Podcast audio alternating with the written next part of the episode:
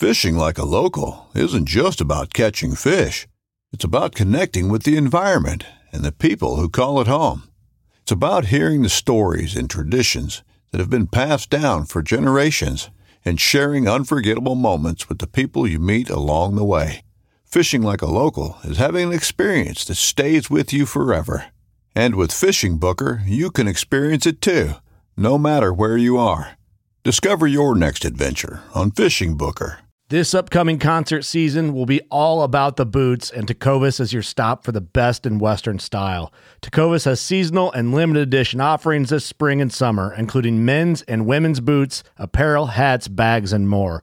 All Tecovas boots are made by hand in a time honored tradition with timeless styles that are always on trend. And Tecovas has first wear comfort with little to no break in period. It's hard to find this level of comfort paired with this level of style.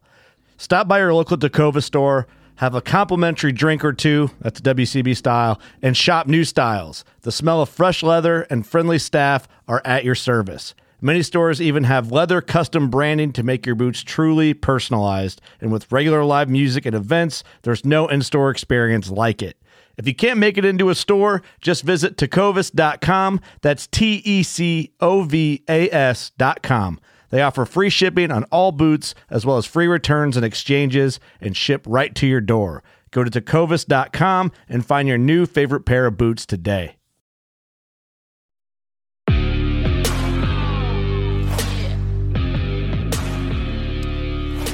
Hey everyone, welcome back to another episode of the Bowhunter Chronicles podcast brought to you by Huntworth. Huntworth bringing you quality hunting clothing and packs at a price you deserve. Check them out at huntworthgear.com.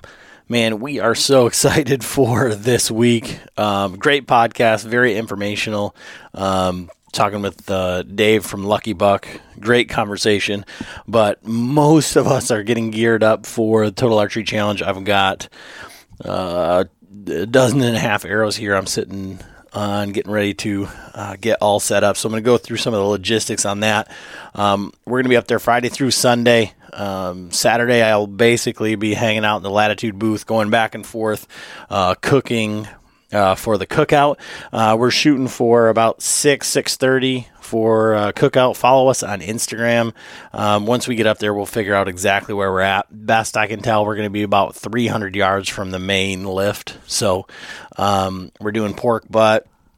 Elk ribs. Uh, John's got some uh, walleye and uh, some wahoo, and that's just to come and hang out and you know we message and interact with so many people online.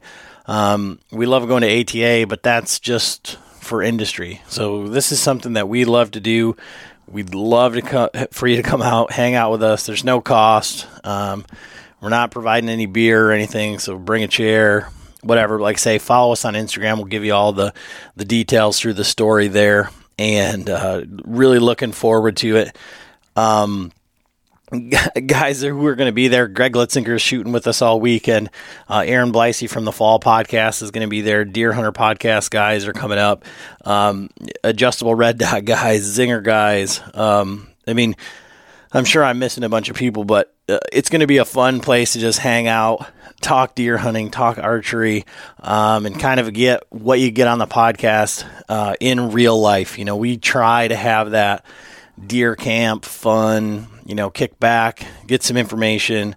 But in reality, it's all about the camaraderie and having fun. And, you know, we would love nothing more than to see you there. Like I said, there's no charge or anything. Latitude guys um, are going to be there. So, again, just come, hang out, say hi, and get something to eat. Um, for the Patreons, we're going to be trying to shoot Friday um, a second course with any of the patrons that want to shoot. We're shooting knock on in the morning, I think at 11. So I think the lifts stop running generally three or four o'clock. So we're going to have to just turn right around and, and shoot. We'll get that coordinated as well. But logistically for Patreons, uh, got a new Patreon to uh, welcome to the fray. Chris Burnett out of Ann Arbor. I've talked to Chris a bunch online, talked to him a few times uh, in person. Great dude thanks so much for supporting the show. We really appreciate it. And, you know, like the cookout and all the things, we do as much as we can to give back. And we only deal with uh, sponsors or anybody that's going to help us um, in that. So, you know, we do quarterly giveaways to give as much back as we can. Huntworth giving away some uh, excellent rain gear. I'm going to bring some of that. Uh, some guys have been asking about it. Uh, I'll bring that up there so you guys can check that out. Um, and then one of their hickory packs. Um, Spartan Forge. So Spartan Forge, I keep telling you about their imagery, and uh, we're getting into that part of the season now where um, looking at deer movement, looking at predominant winds, when you're looking at cameras, setting all that, you can see that on the Spartan Forge app. And I mean the it's just a tremendous app and a great value. Uh, but you can go online to SpartanForge.ai and use code Bowhunter to save 25%. Uh, they're giving away one of their um, memberships. Um, we've got a gearhead bow we're giving it away. Um, the guys from Redline, we had them on the podcast. They will be at the Total Archery Challenge. They're giving away a sight, uh, stabilizer, and one of their quivers. Um, I'll have that on one of the bows up there as well. So um, we'll be giving that away. Uh, we bought a gearhead bow to give away uh, from our friends at Bowhunter Planet. Um, just a ton of stuff that we give away. Zinger, fletchings, Lucky Buck. But Lucky Buck will talk about it in this podcast. But I mean, we do everything we can um, to to give as much value to the patrons as we can you know, $5, $10 a month, 33 cents a day, whatever, to help us do these kinds of things. I mean, that's how Greg Litzinger's coming to shoot with us and stay with us. Um, and you guys can come and pick his brain and, you know, all that stuff.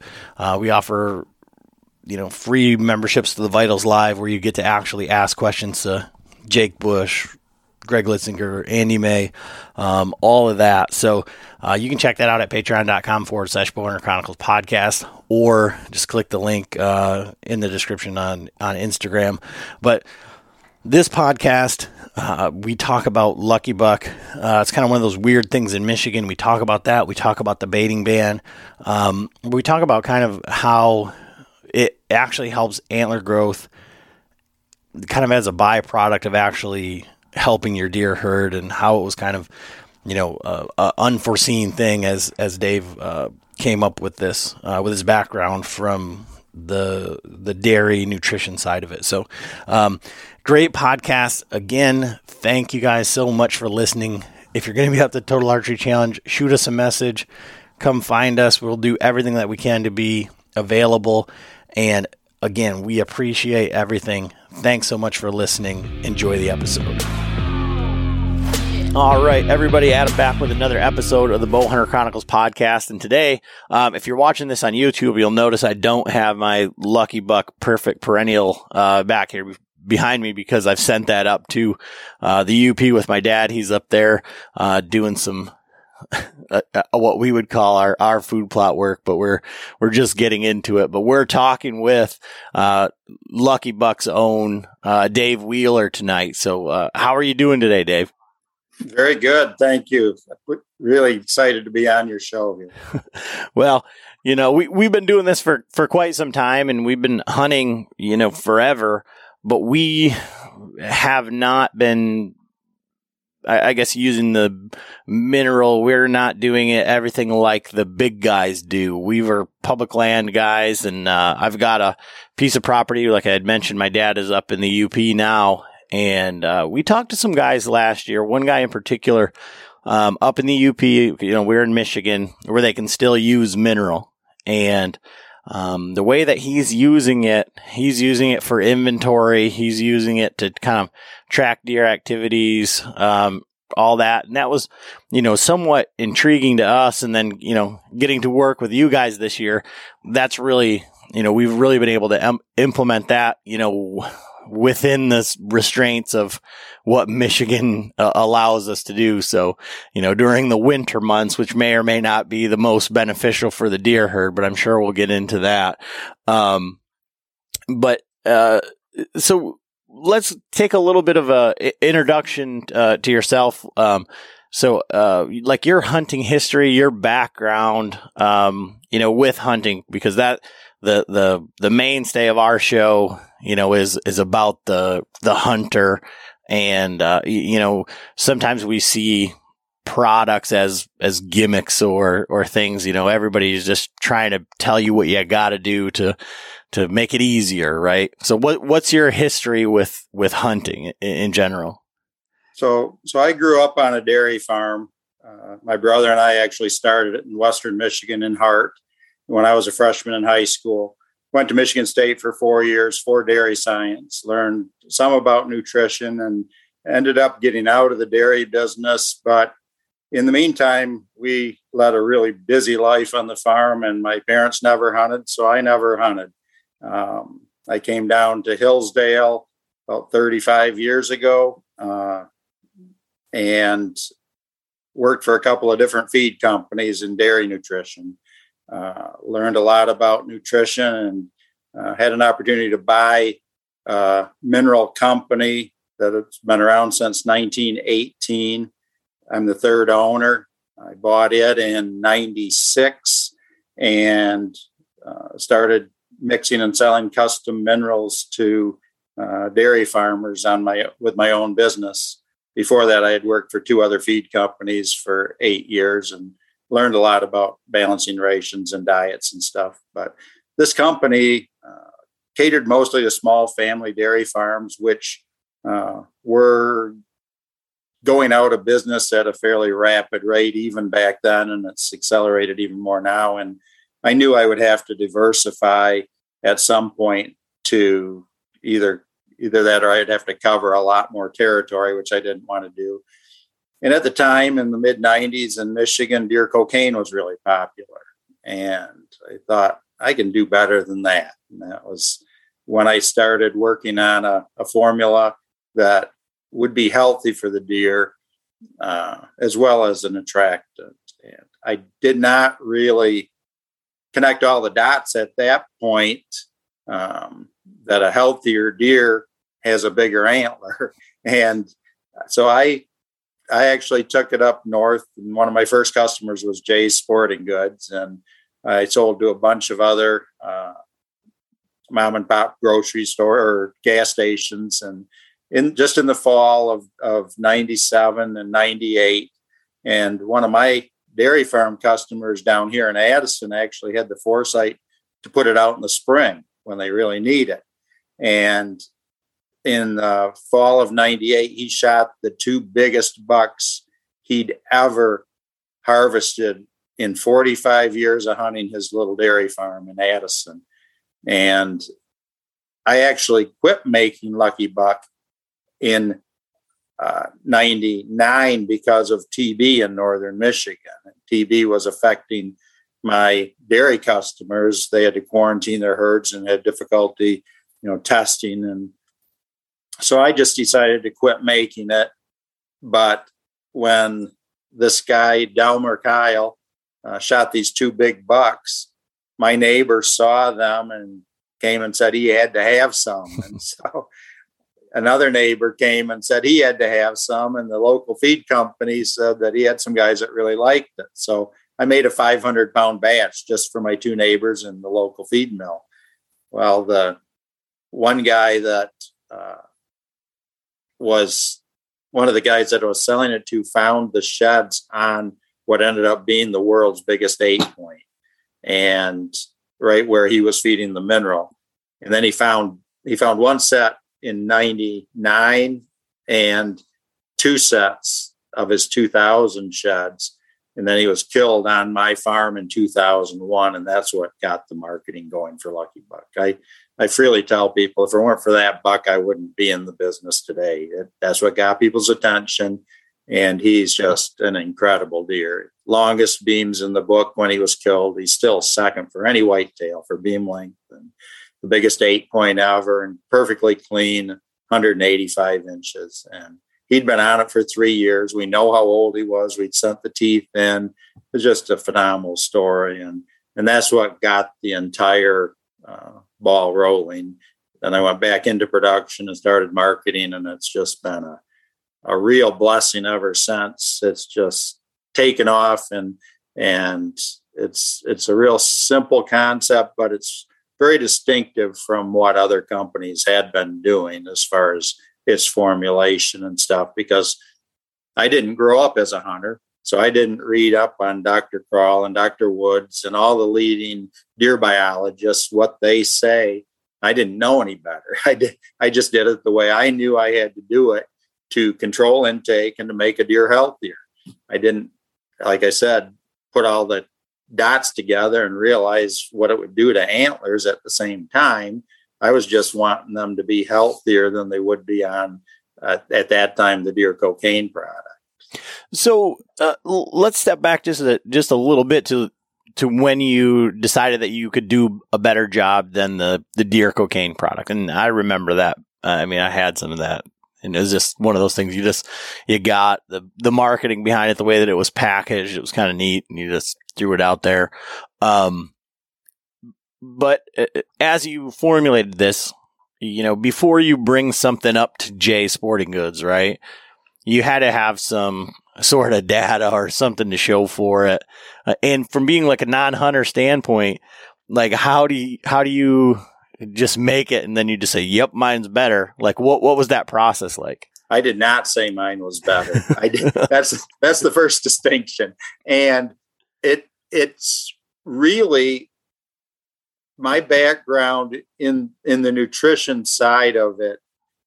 It it revolves. The one thing that I freely tell everybody is selenium is a wonderful, highly underutilized, highly uh, uh, underemphasized product that I put a lot of faith in. The problem is it's Uh, it's toxic if they get too much of it. So you got to be really conservative, or you got to control their intake. And so I've saw the results in all the years of my dairy nutrition. I saw the results of a selenium deficiency and of adequate selenium, and it is a huge difference. And I knew that if I could get a an aggressive level of selenium into those deer, that they would be healthier. So I utilized salt as a control mechanism where nobody else did. And like I said, if I would have read Dr. Kroll or Dr. Woods or any of the leading deer biologists, it would have been marketing suicide to make a mix that was two thirds salt. But there's no other way to control the intake on a wild white-tailed deer or range cattle or or pasture cattle where my experience was whenever I made a mix of mineral for cattle on pasture where I couldn't force it into their regular diet when they were just grazing, similar to what deer do, I used salt to determine how much they were going to eat. If they were were not eating enough, I would lower the salt level, and if they were eating too much, I would increase the salt level. And I could regulate exactly what I wanted them to eat. And I used that same thought process on the selenium level controlled by salt for the deer.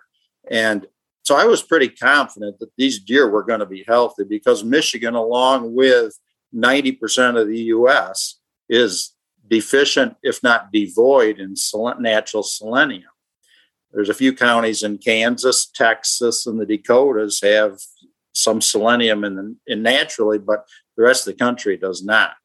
So I knew that it would satisfy that need.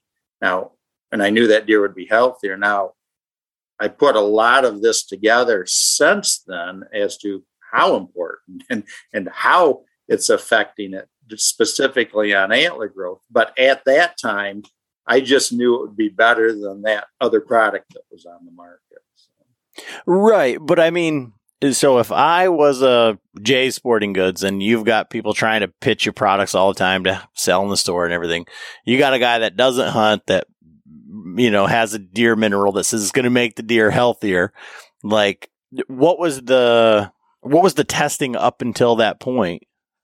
Zero. When I when I walked into Jay's and sold them, I had an apple flavored salt based mineral, locally made or made in Michigan. And some people say I'm a fairly good salesman, fairly persuasive. And I talked them into giving it a try. And that was end of story. There, there's a little more to the story as far as the naming of the product that makes for a really interesting uh, I, I actually called it something else before I named it Lucky Buck, and I got into some. I could have got myself into some serious trouble if I would have continued that and hadn't caught the problem. And my wife takes credit and deserves credit for uh, coming up with the with the brand Lucky Buck, and uh, we did we did a search, and but that that's a whole nother that's a whole nother story. But um, it it really there was no at that point there was no testing. I knew I knew that they would eat it, and I knew that they would be healthier based on my nutritional background. But other than that, it was there was nothing else at that point, and I didn't claim anything else at that point until I figured out why it was doing what it was doing to the antlers. I didn't put any guarantees on it. It was, like I said, an apple flavored salt. And and most hunters, when they see the word apple and they see the word salt, they know that the deer are going to go for it. Now, everything else has developed since then, and it's gotten a lot more complex as far as why it's working and how it's working. But at that point, that was it. So has the formulation changed, or I guess how much has the formulation changed from that first walking through the door into Jay's and t- uh, to what's on the shelves now? Ab- absolutely, exactly the same. I have wanted to make some slight improvements and changes, but I want to be able to truthfully say that that's exactly what this world record 8.8 when he grew that antler. And since then, uh, two years later, the state record for archery was taken in Hillsdale County, and he was on it for two years. And the next year, uh, the youth state record was taken over by Marshall, and he was on it for two years. And the next year, the biggest one ever killed in Ohio, 305 inches, was on it for one year. And so all of these just came so quickly and so with such obvious connections that I really didn't dare change anything because I didn't know exactly. I mean, this this was working, and we haven't slowed down since. I mean, we just produced the the buck that beat the Jordan buck, the biggest typical. Uh, and I'm going tomorrow to see one that I, I met a guy at the Louisville Farm Machinery Show where we had a booth set up that killed another 230 some incher out of southern Indiana last year, and and it just goes on and on. And and these the photos were the trail cameras are you know proving you know not proving amount of consumption, but proving uh, a lot about the patterns and how much these deer are eating. The the trail cameras we have on that huff buck are just amazing. Uh, over a three year period, over eight miles, and with his nose just chowing down on it. So, so we don't, we don't, we, I haven't dared change the formula at all at this point, even though there are some things that I think maybe uh, could improve it. And, and there are some areas of the country that this isn't by itself uh, the total package of what you might need. In in non-agriculture areas in big woods where there's no cropland you know phosphorus may become a limiting factor. I'm confident that this will still make a difference but there may be another step in addition. So i've considered a formula for you know the deep woods or for the west you know the texas has different needs than we do because they have some naturally occurring selenium and so but I have had such good results in, in Kansas just a couple years ago. We had the state record for Kansas, had trail camera pictures. He'd had for three years, and it's just uh, it's universally working wherever anybody is using it. So um, this is exactly the same formula we began with. So, so I guess from like a, a devil's advocate standpoint, right? your uh, product, uh, the Lucky Buck, with your formulation, and you've got all of this data. Um, it, do you again? Do you have any studies or anything that show it versus any other mineral or other uh, formulations? Um, I guess just not from like a a claim standpoint, but just anecdotally, you know, seeing this one because you've got guarantees on there, and one of the things that I thought was like super cool is you know right on the the packaging it says you know if you use this for two years and you don't see a difference in the deer you know we'll give you your money back and you, know if you and it says i don't know you feed it as you're uh, as it's directed you know uh, you know basically you'll you'll refund the money uh, which i think is a very um, I don't want to say bold statement. It's very confident. You know, you're saying, look, this is what's going to happen. But in these other areas, right, where other people are using minerals and there were minerals before Lucky Buck and there's plenty that have come after, um, Uh, uh, have you done any comparisons or it doesn't really matter to you? So my best proof, I think, is the reaction I get when I do shows. And at one point we were doing almost 20 shows a year, commercial consumer shows. And now we're we don't need to, and it's a lot of travel and expense, and we're doing four or five a year now. But I've done some of them for 18 years. I did some of them that I'm not doing now for as many as 13 years straight. And I try and have the same spot in the show. So when people come back, uh, they know where to find me and they if they have any issues. But that to me is my best proof. It's it's real life situations. It's unsolicited.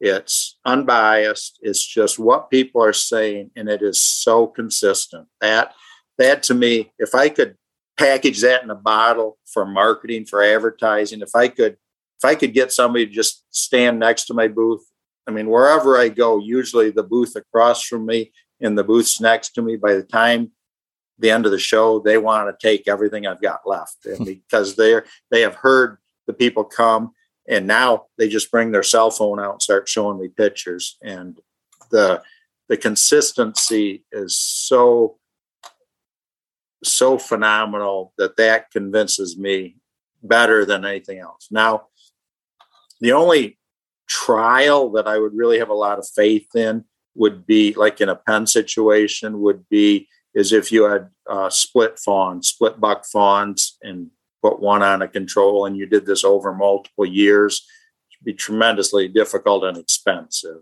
And it still does not give you the confidence.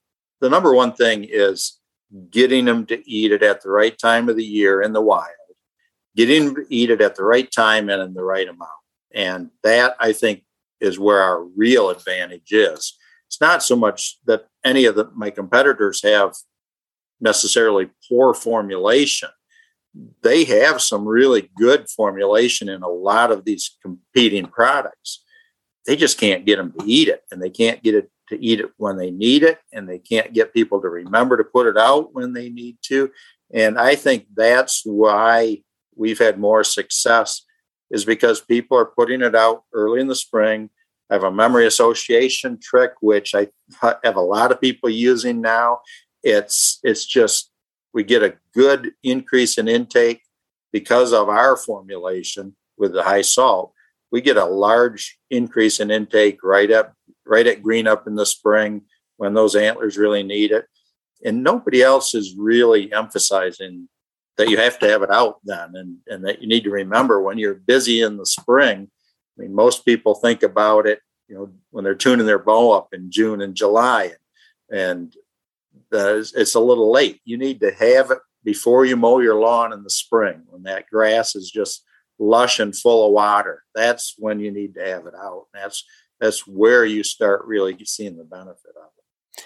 And so into that timing piece, like from a nutrition standpoint, like through throughout the year, what are the like why is it necessary why is it more necessary for the health of the deer uh, and let's remove the the antler growth portion of it right and let's go into that you know, where you started with this whole thing, which was with the healthier deer herd and, and kind of like what it's doing for your herd at the different times throughout the year. So, so this is the part that I put together afterwards. This is not what how I originally made the formula or what I had in mind. But what I have learned is that pretty first of all, they eat a very consistent amount of salt. It's but it's different amounts at different times of the year. And what happens is their diet in late winter and early spring is dead dead grass and dry browse. And when the new grass starts growing, that's all they're eating is that new growth grass, and it's almost 90% water. So their entire diet is almost 90% water. It flushes the electrolytes right out of their system, so they crave sodium. That's why you see them along the roadsides, desperately looking for road salt along the roads. That's why we get about a six-fold increase in intake right at green. From two weeks prior to green up till two weeks after green up, you can see a six-fold increase in consumption of Lucky Buck. That's so critical because right then is when that antler's growing, when the does are birthing and having fawns. And going back to my selenium example, selenium is relatively poorly stored in the body. So they can't just mobilize it out of their store that they've built up in their body. Like they can like calcium they can mobilize some out of the bones for milk production and for antler growth but they can't really do that with selenium. By getting that boost into them right when they really need it is just absolutely critical and that's makes a lot of difference. And so then from that aspect of it why if if i was a consumer um, why as a why would it not be just a gimmick to say well now you got to give it all year round so i want to maintain the site I want to keep the deer coming into it. I want them to form a habit. I want to get the residual benefit of getting the trail camera pictures. And there's nothing better than Lucky Buck to put in front of your trail camera as far as a cost effectiveness. You can put corn and sometimes the year they're gonna you're gonna get more pictures, but for for the cost, it's gonna last you a lot longer and be a lot more practical in front of the camera. Then as you get into hunting season, you want to keep them coming in. And I tell people, you know, I hear all the time when I'm at a show, we don't have enough acreage to hold deer. We don't have, we, all we have is 10 acres. All we have is 20 acres. And my uh, spin on that is the smaller your acreage, the more important it is to give him another reason to be there. And this is one more reason to be there. He's going to be looking for a sodium source of some kind.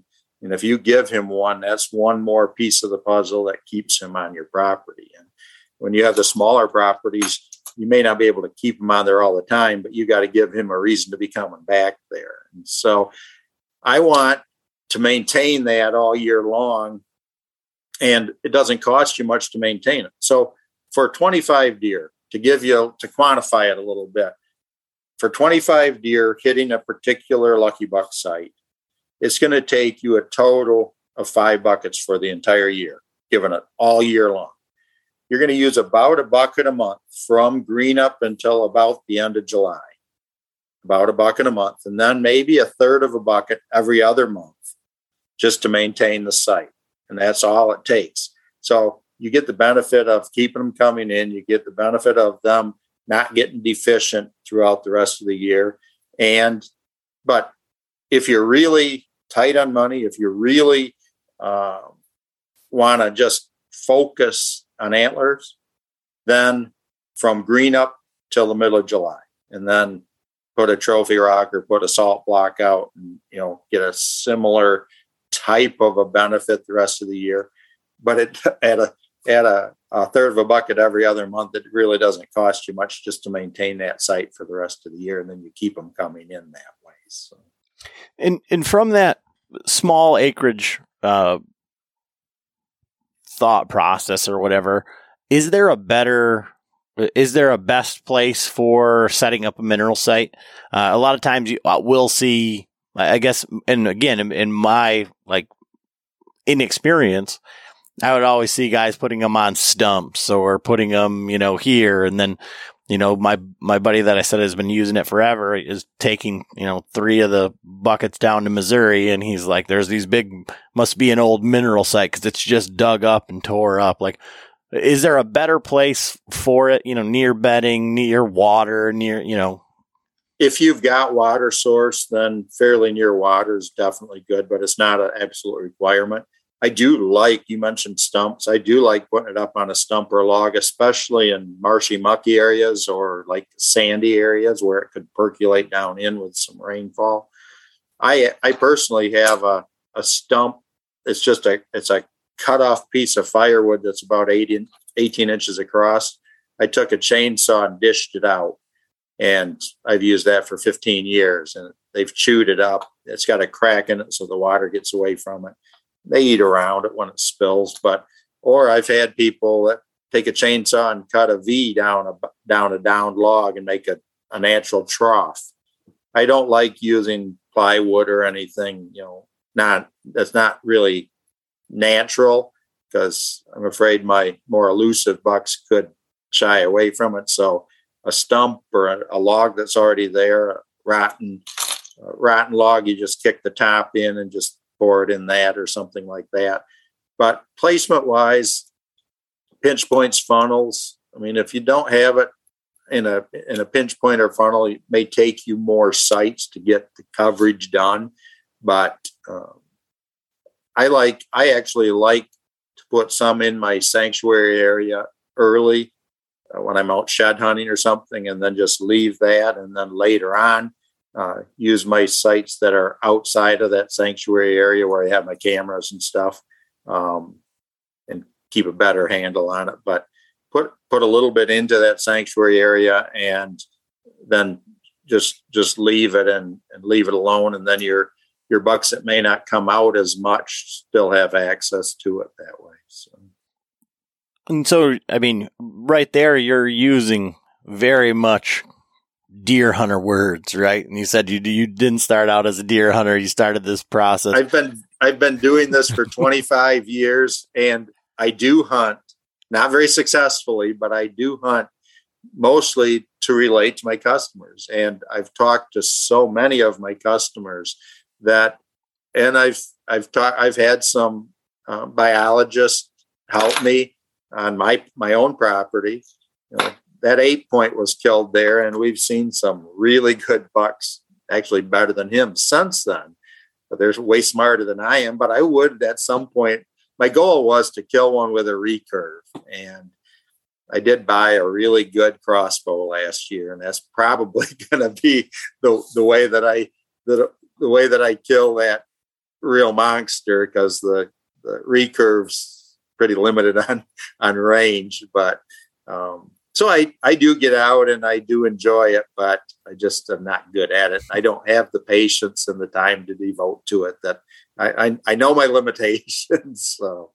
Sure. Uh, so, how did that start the the deer hunting? So you got into it to, uh, I mean, uh, so we're we're very uh, open and honest, like with all of our uh, misfortunes in the woods and you know our limitations as well. Um, so like as you you you start this company, you're you've got uh, this deer mineral, you're putting it out, and now you feel like you've got to relate to your customers. Like, what was your first uh, year hunting like, or like the experiences? The the very next year after the eight point, he was killed in 01. So in 02, I went gun hunting.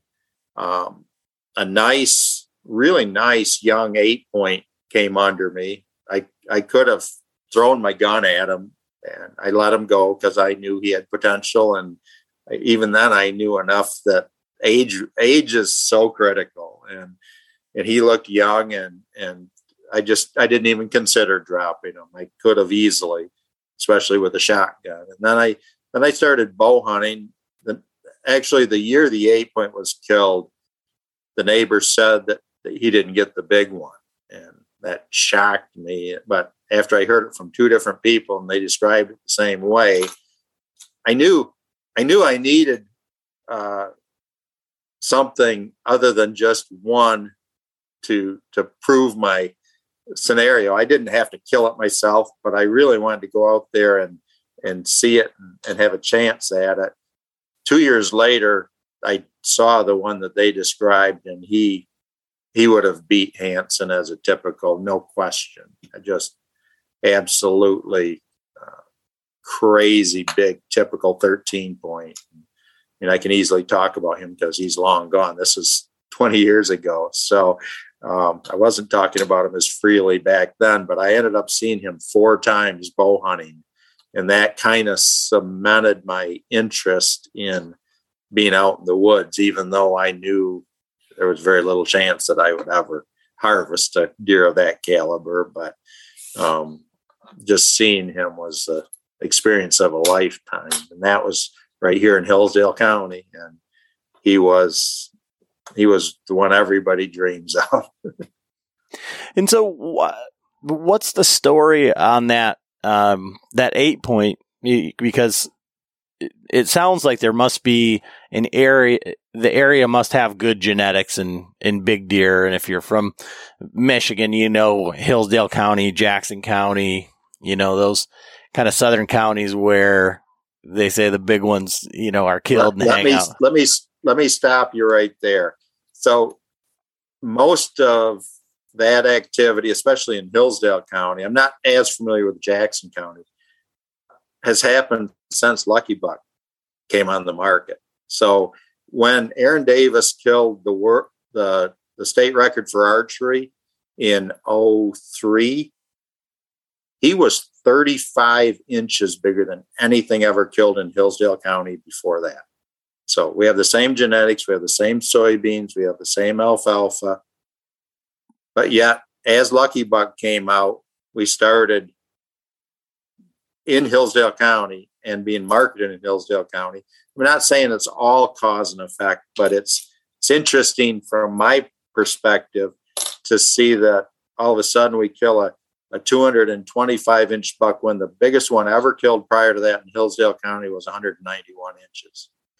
And since then, I know personally people using Lucky Buck killing there's multiple 200 plus inch bucks out of Hillsdale County since then.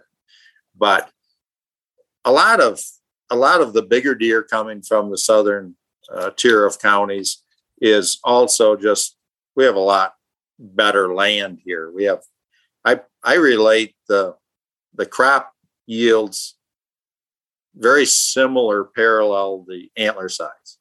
You look at the Iowa, Illinois have tremendous yields on corn and soybeans. A lot, some of that has to do with uh, age structure as well at compounding the benefit. But you look at the the crop yields in southern Michigan versus northern Michigan, there's about as much difference as there is between Illinois and Iowa and southern Michigan, and and a lot of that just natural fertility and uh, uh, that the deer have have that advantage right there.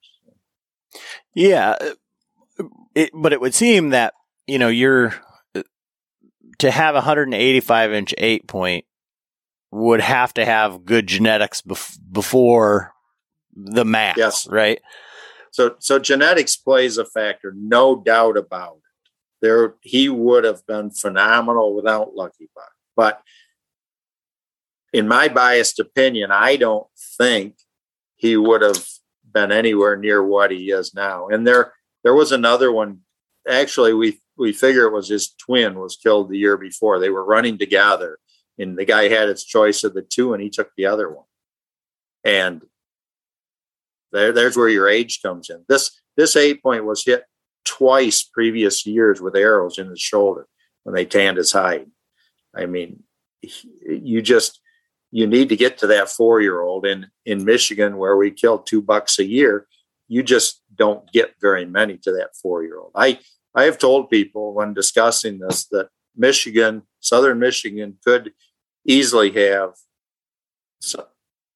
be competitive with any other state in the country if we would just kill one buck a year and we would get some age structure onto our bucks. But with as many hunters and as much hunting pressure as we have, I think we have, you know, a real uphill battle getting an age structure on our deer. So, so age is age was number one, even over genetics. But obviously, you know, he was he was elite on the genetic side of it. But when discussing genetics, you can't control that unless you have a high fence. You can't you can't really harvest for genetic. You can't you know cull. You know, you never know what that buck's going to turn into. If he's small as a young deer, it's likely because his mother didn't take care of him as good. Maybe he was a twin. Maybe he was born late. Maybe he was injured. Maybe he was sick. But if you give him a chance, he'll likely catch up to his contemporaries in a couple of years. And there's there's very little you can do to control genetics. And you know, there's really no reason. I I do not believe that Illinois or Iowa or Buffalo County, Wisconsin have a have a genetic advantage to us. There's variation in genetics within any group, any any geographical area, but they don't have better genetics than we do. They have a better age structure, they have better nutrition, they have all of that, but they there's no reason why the best genetic deer stay there and don't, you know, spread even pretty much evenly throughout the country. Now there's there's a difference north to south in in body size and and the heat plays an impact. But from a genetic standpoint, it's going to uh, even itself out. It's going to that, that variation is going to be within a species within an area. And yes, that eight point was phenomenal on, on genetics as well. It just it takes to get a world class deer. It takes a everything clicking at the same time. When I set up my display, I I put up thousands of inches of, of replica antlers of deer that were harvested on Lucky Buck. And I tell people, these are all mistakes. Somebody would have harvested every one of these deer the year before if they would have had a chance. What I want to do is I want to produce, especially in Michigan, I want to produce a two year, two and a half year old buck that's worth hanging on your wall. If I can accomplish that, if I can make him look like he's a three and a half year old when he's a two and a half, before everybody else has a chance to shoot him and before he gets smart enough and educated by all those people that wound him or shoot at him or miss him. If I can make that deer look like he's a three and a half year old when he's a two and a half year old, most of my customers are going to be happy most of the time. Then, if one of those gets by and you get that three and a half or four and a half year old, then and you combine that with the genetics, you know, the best if he happens to be one of the best genetic ones in your area, then you've got the world class deer.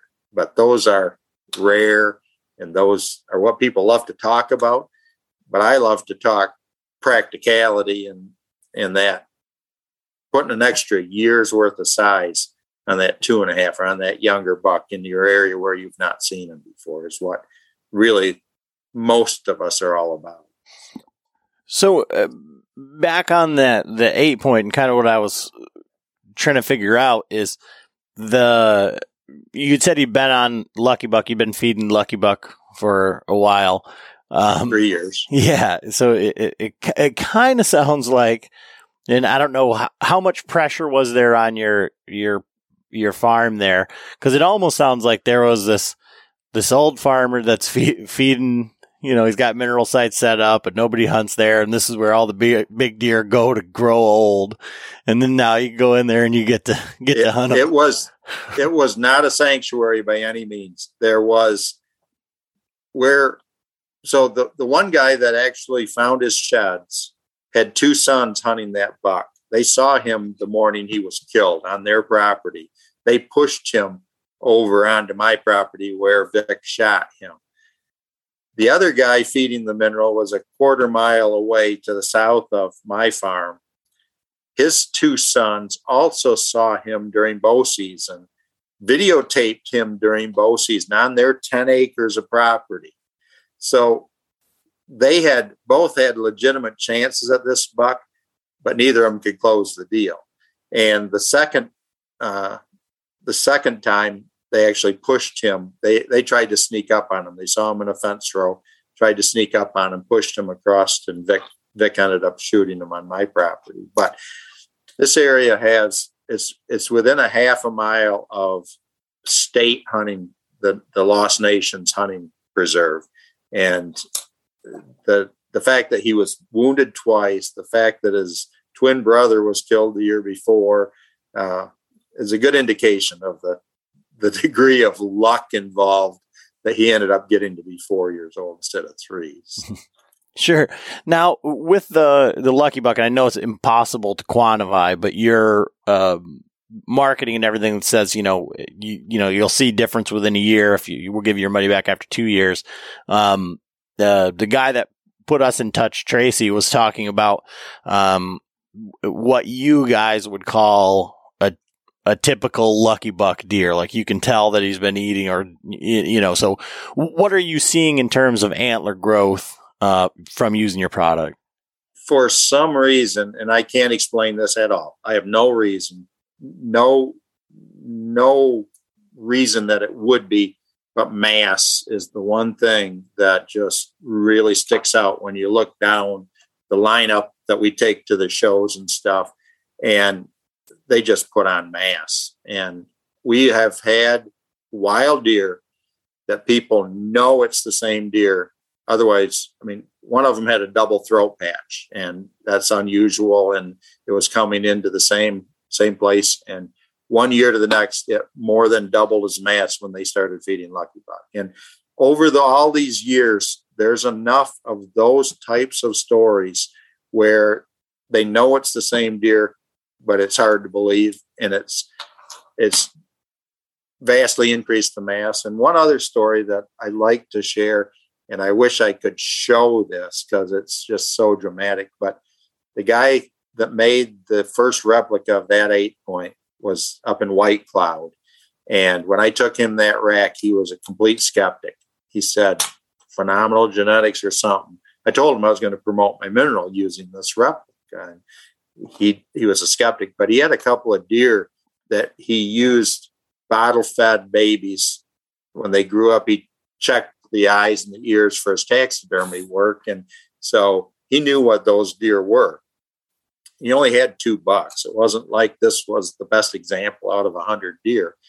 But he started feeding a lucky buck just for kicks because he was skeptical. And he was feeding a, uh, I think a Purina deer chow pellet. It was a should have been properly formulated. And if I would have had to bet at that point, I would have said this isn't going to make any difference because they already got selenium. They already got the stuff that I'm doing, and you're force feeding it, and it's not going to make a difference.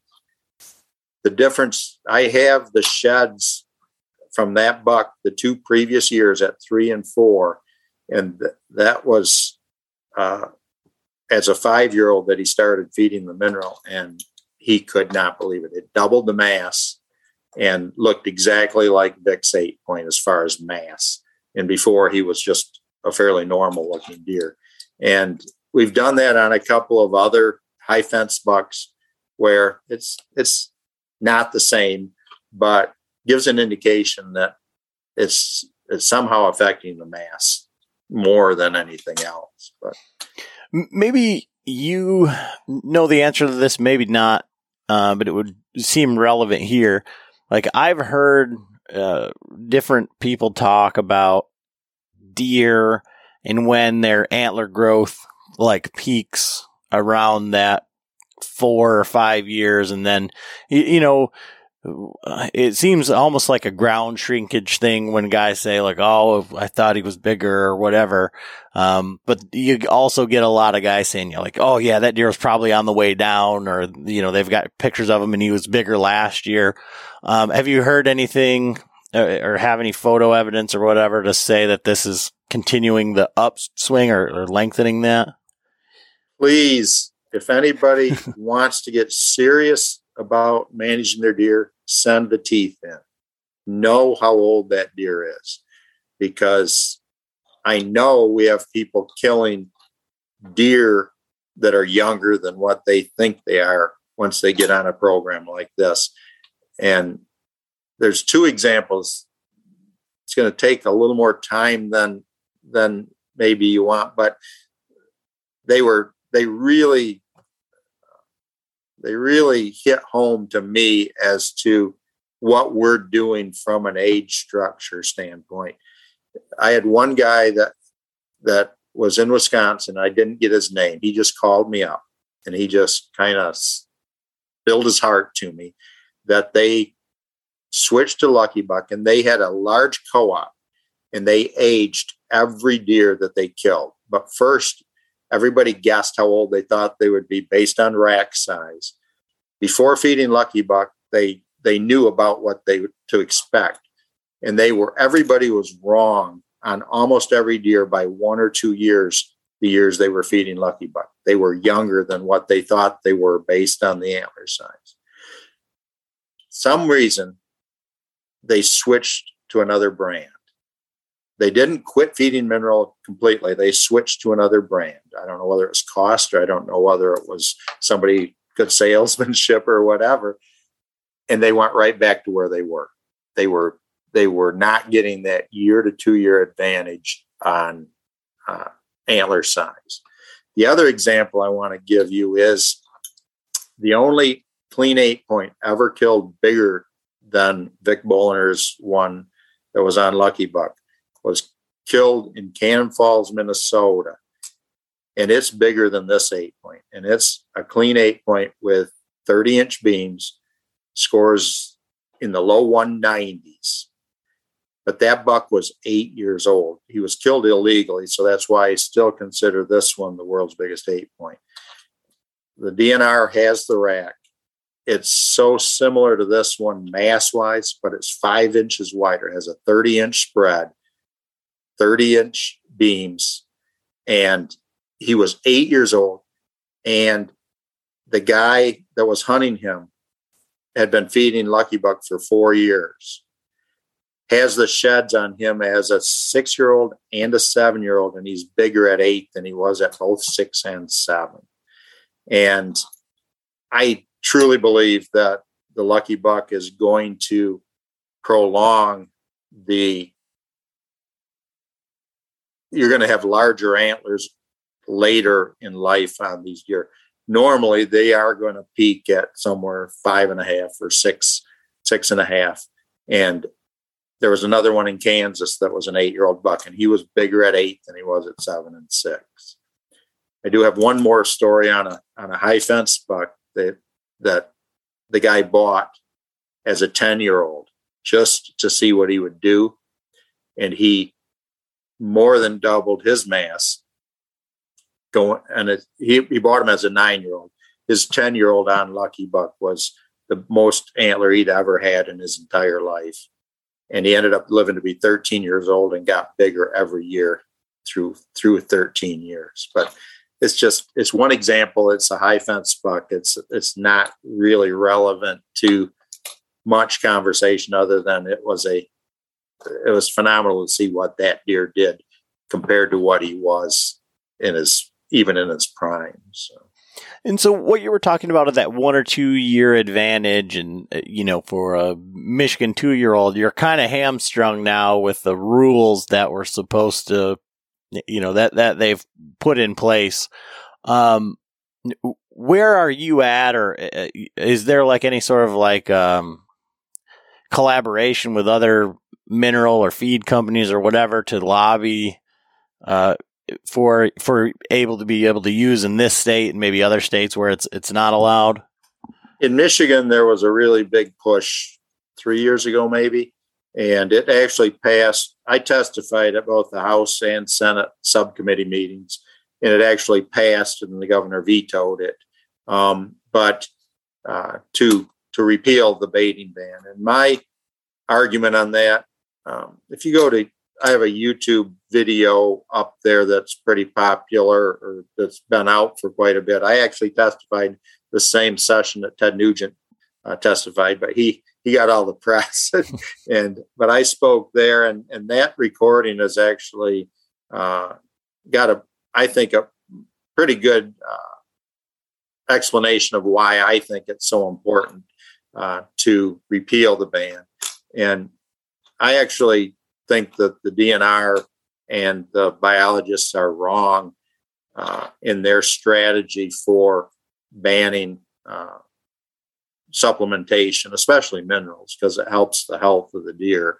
And I think that they're looking at it from a total, uh, totally wrong view because the deer are going to travel for food, for breeding, for uh, protection, shelter, but they're also going to travel for sodium. They're going to look for sodium.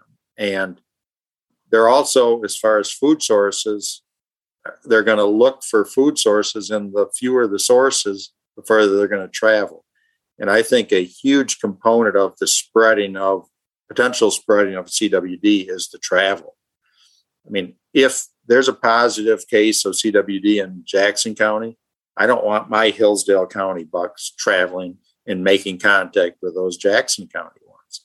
And so I laid out the numbers of sodium sources, potential natural occurring sodium sources versus the number of deer. And and that's what I gave in my testimony there. And one of the one of the senators that was on the committee actually uh, inadvertently made a very good point. Uh, he said that in Newaygo County we have twenty to thirty thousand hunters, and if they all put out bait piles, that's going to be a tremendous amount of congregating of the deer. Well, if Newaygo County has anywhere near the average number of deer for the state, they have between 20 and 30,000 deer in the state. And if you have 20 or 30,000 bait piles, each one has their own private. It's when there's a combine spill or an apple tree or you know a limited number of places that the deer can go for those food sources that you run into the problem because then the then the deer from a contaminated area or potentially problematic area will travel and come in contact with the group that isn't and they'll take it back to their group so it's more the travel that's my concern and if i can provide them with a salt source you know i sold 50000 buckets, a lucky buck in the state of michigan the year prior to me, me testifying for this and if Trophy Rocks sold a similar number and and the, all of our competitors combined sold that many more, some 150,000 more sources that those deer can not have to travel to. And so the DNR and and they referred me to their state vet and he dismissed me out out of hand, didn't even have a discussion with me. But um, it's it's their prerogative, but I think they're approaching it wrong. And I think that the evidence that they point to in other states like Wisconsin and Illinois is where the DNR says, you know, the contrast between Illinois' strict ban and Wisconsin's not being strict about it has created a much higher incidence in Wisconsin than Illinois. Well, it's, it's totally bogus because chronic wasting was in Wisconsin for probably 20 years. And then Illinois was rel- it moved pretty obviously moved from Wisconsin into Illinois much more recently. And that's the reason for the number of cases rather than you know the management and the and the uh, the baiting bans and feeding bans that have been in place. So it's there's a lot to that argument and there's a lot to think about. Chronic wasting is a serious disease. There's no question about it. It's it's everything they say about it as far as uh, how bad it is. I agree with. It's just a matter of how to manage for it. And coming from me, it sounds like you know I want to actually. It's an economic thing, but in reality, I actually think we're selling more mineral in the states that have the bans than we ever have before because it's easier to hide for one reason than the corn or the apples or the carrots, you know, and it's it's not as and and I see I see large quantities of of food sources being very problematic.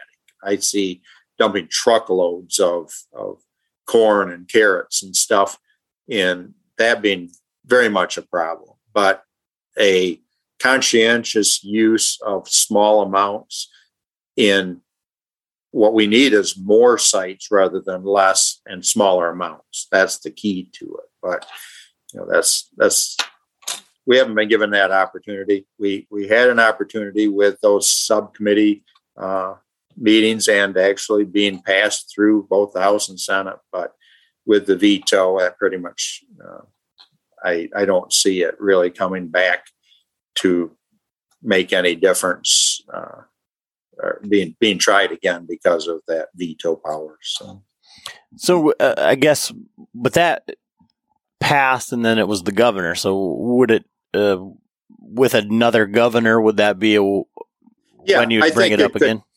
I think if if the if the House and Senate remain uh, similarly uh, politically uh, aligned and and we get a different governor, then it's, it's a definite possibility then. But from my perspective, other than you know, as as long as the as long as the uh, enforcement isn't uh, drastically uh, increased, um, I look at it, and I shouldn't probably, but I look at it very similar to driving the speed limit. And I've used this a lot at the Iowa Deer Classic when people from Illinois come over and, and to my booth and they say, "Well, we can't we can't use it." And I said, "Did you drive the speed limit when you drove to this show?" And they usually chuckle. And I tell them that I drive as fast as I can, as long as I'm safe and people around me are safe, and I don't get caught.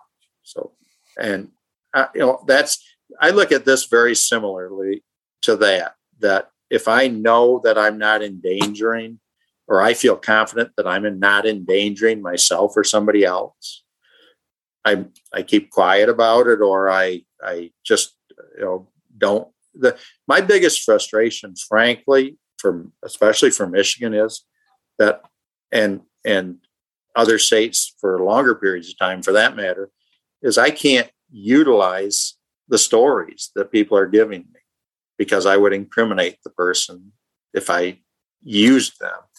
There's been some tremendous bucks in Illinois killed using Lucky Buck, and I can't use them. And for the last however many years it is in Michigan, there's been some really nice bucks, and I can't use them. So, you know that that's that's one of my frustrations. But from a from a sales standpoint, you know, I'm probably better off with a ban in effect than than from an economic standpoint. So.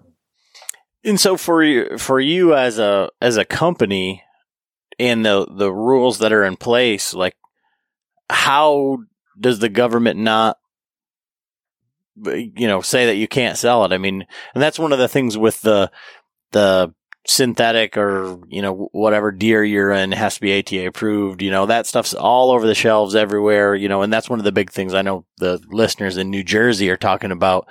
You know, they say you can't do this, and then it's everywhere, and you can buy it. Like, what do you? Where do you think that's going? You know. So the the only state that I've ever had an issue with, as far as the state trying to stop the sale, is New York State, and they've been illegal since 02, I believe. They went in, they, they put the ban in effect the same time that Illinois did and Wisconsin, all of them. There was a big push in 02, right when I was getting started. Um, and, but New York State was, there was a lot of dealers in New York State that refused to put it on the shelves for some uh, for some reason, that state in particular tried to put an emphasis on the actual sale of it. In all of the rest of the states, from my experience, it's just the end user. How they use it is they're responsible. So this the selling of it, you could, especially in Michigan, you could be going to the UP or you could be going out of state, like on our border counties here. You could easily be buying it in Michigan and taking it out of state where it's legal to use. Uh, it's legal in Ohio anytime. It's legal in Indiana as long as you're not hunting over it. You can feed it in the spring. Um, so that's kind of the reason the retailers uh, don't have a problem with handling. Some of them do, and I have I have one dealer in particular in Michigan that just won't sell any of anything that's not legal to use in the state. He, he but only one that I know of has has quit handling the Lucky Buck, and and it's it's uh, users' discretion rather than the actual point of sale that's the problem. So. And so, uh, just to kind of wrapping up, close out here, like you've also got some like the freak factor um, on there. So, so what is that? So that's a brand new product, and I've I, I've understanding the limitations of Lucky Buck as an attractant in late season, and hunger wins. But the problem is most people are, are actually hurting the health of the deer in order to bring them in and, and to attract them. And I'm referring mostly to just shelled corn. Shelled corn is the deer love it. There's no question about it. They come in, especially with a little snow cover and you know late season when the crops are off the fields. You put corn out, you'll have deer, no question about it. It's it's cheap generally, although this year's the exception. It's a little bit weather resistant with a hard shell on it, with a with a full with a whole corn versus like a ground product or a uh, pelleted product that gets mushy and spoils pretty quickly. So shelled corn is it's available anywhere, you know, pretty well nationwide, and it gets sold by the truckloads literal truckloads. The problem is that it's low in protein, it's low in calcium, it's high in carbs, and the deer like it so much that they overeat on it and they get sick. And there's a lot of deer that have died from slug feeding corn. We'd never, back to my ag background, back to my nutrition background, we would never feed cattle or horses or any domestic animals for that matter a bunch of corn all of a sudden when they weren't acclimated to it. It would make them sick. They would get acidosis, they would get diarrhea, they would potentially kill them if we fed them too much corn when they weren't accustomed to it. Well, our deer, even though they have access to a cornfield, say, and they they have to work to get it off the cob and they have to work to get walk the fields to find it. We dump whole shelled corn in a pile for them and they will get sick. Now, I have no problem with timed feeders. I have no problem with keeping a consistent source of corn out there. But the weekend warrior that dumps 100 pounds of corn out there, that deer comes in, gets deathly sick, the weekend warrior comes back the next weekend, sees that it's gone, assumes the deer like it, dumps another 100 pounds out. Well, that deer went through a, a series of diarrhea, stomach upset, is just finally recovering by the next weekend, comes out and does it again. And about the third time, that deer is going to be deathly, you know, is going to have lost weight, is going to be in really bad shape. So I came up with Freak Factor as an alternative. I have a patent applied for intentionally to slow the rate of usage. I think the critical thing is small, frequent meals when you're working with a hunger based attractant. I want a, a, higher protein than what corn does, and I want a lower consumption rate. And what we've done, and we're using the same thing that we've used with our Lucky Buck for 25 years. We're using salt to control intake, and we're slowing the rate of consumption down. You can feed this straight, or you can mix it with your corn, and you can slow the rate at which they'll eat that corn by the ratio which you make with this. So you can do 50 50, 80 20, 20 80 you can make that corn last longer. We've also got preservatives in it so it won't spoil nearly as quickly as what most grain products will spoil. But you mix this with your corn or standalone, and you're going to have a really good attractant. And we're we're looking at pre and post rut and through the wintertime feeding for this primarily. And it's when usually I want you to maintain your lucky buck site, but they're usually not really active on it at that time of year anyway. This will give you an extra boost for your uh, attractant and it'll give them a boost in fat and protein when they really need it late winter or through the winter and late after rut when they're trying to re regain their uh, weight loss after, especially in Michigan, running their butts off almost literally. Anytime an animal loses two, you know, a third of its body weight in a matter of weeks, it's not going to recover, and and that's key. A key part of putting that antler on the next year is that body recovering during the rut season. So awesome, yeah, we got uh, some of that sent down to Ohio. Um, for my father-in-law has a, a lease he's been working with down there, and um, so we'll we'll see what that uh, what yields for us uh, for the upcoming season. Um, so I, I, really appreciate you taking the time with us, and it's been you know very interesting uh, for the I guess the science behind it is always interesting, and from not a from a non-hunter perspective and uh, almost like a very wholesome approach to it from the beginning saying like I know I can make them healthier. And then oh my gosh their their antlers just seem to grow also. So um, you know like I say I really appreciate you taking the time. Uh, where can people find Lucky Buck you know if they if they don't have it in their area how do they order it? Where can you know if they have got questions how do they uh, go about getting those answered?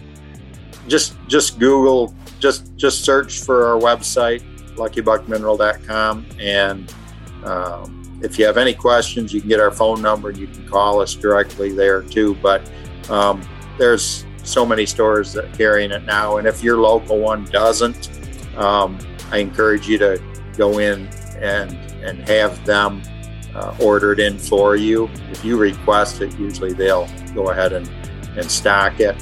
The the shipping is quite prohibitive on it, so we don't encourage direct sales. We we like to go through our dealer network, which is pretty extensive. We've got uh, thousands of stores that have it, but if yours doesn't, if you can go in and talk to the manager, owner, and have them contact us, we'll get them and set we'll set them up as a dealer. And that's the best way to get it by far for us. So. Awesome.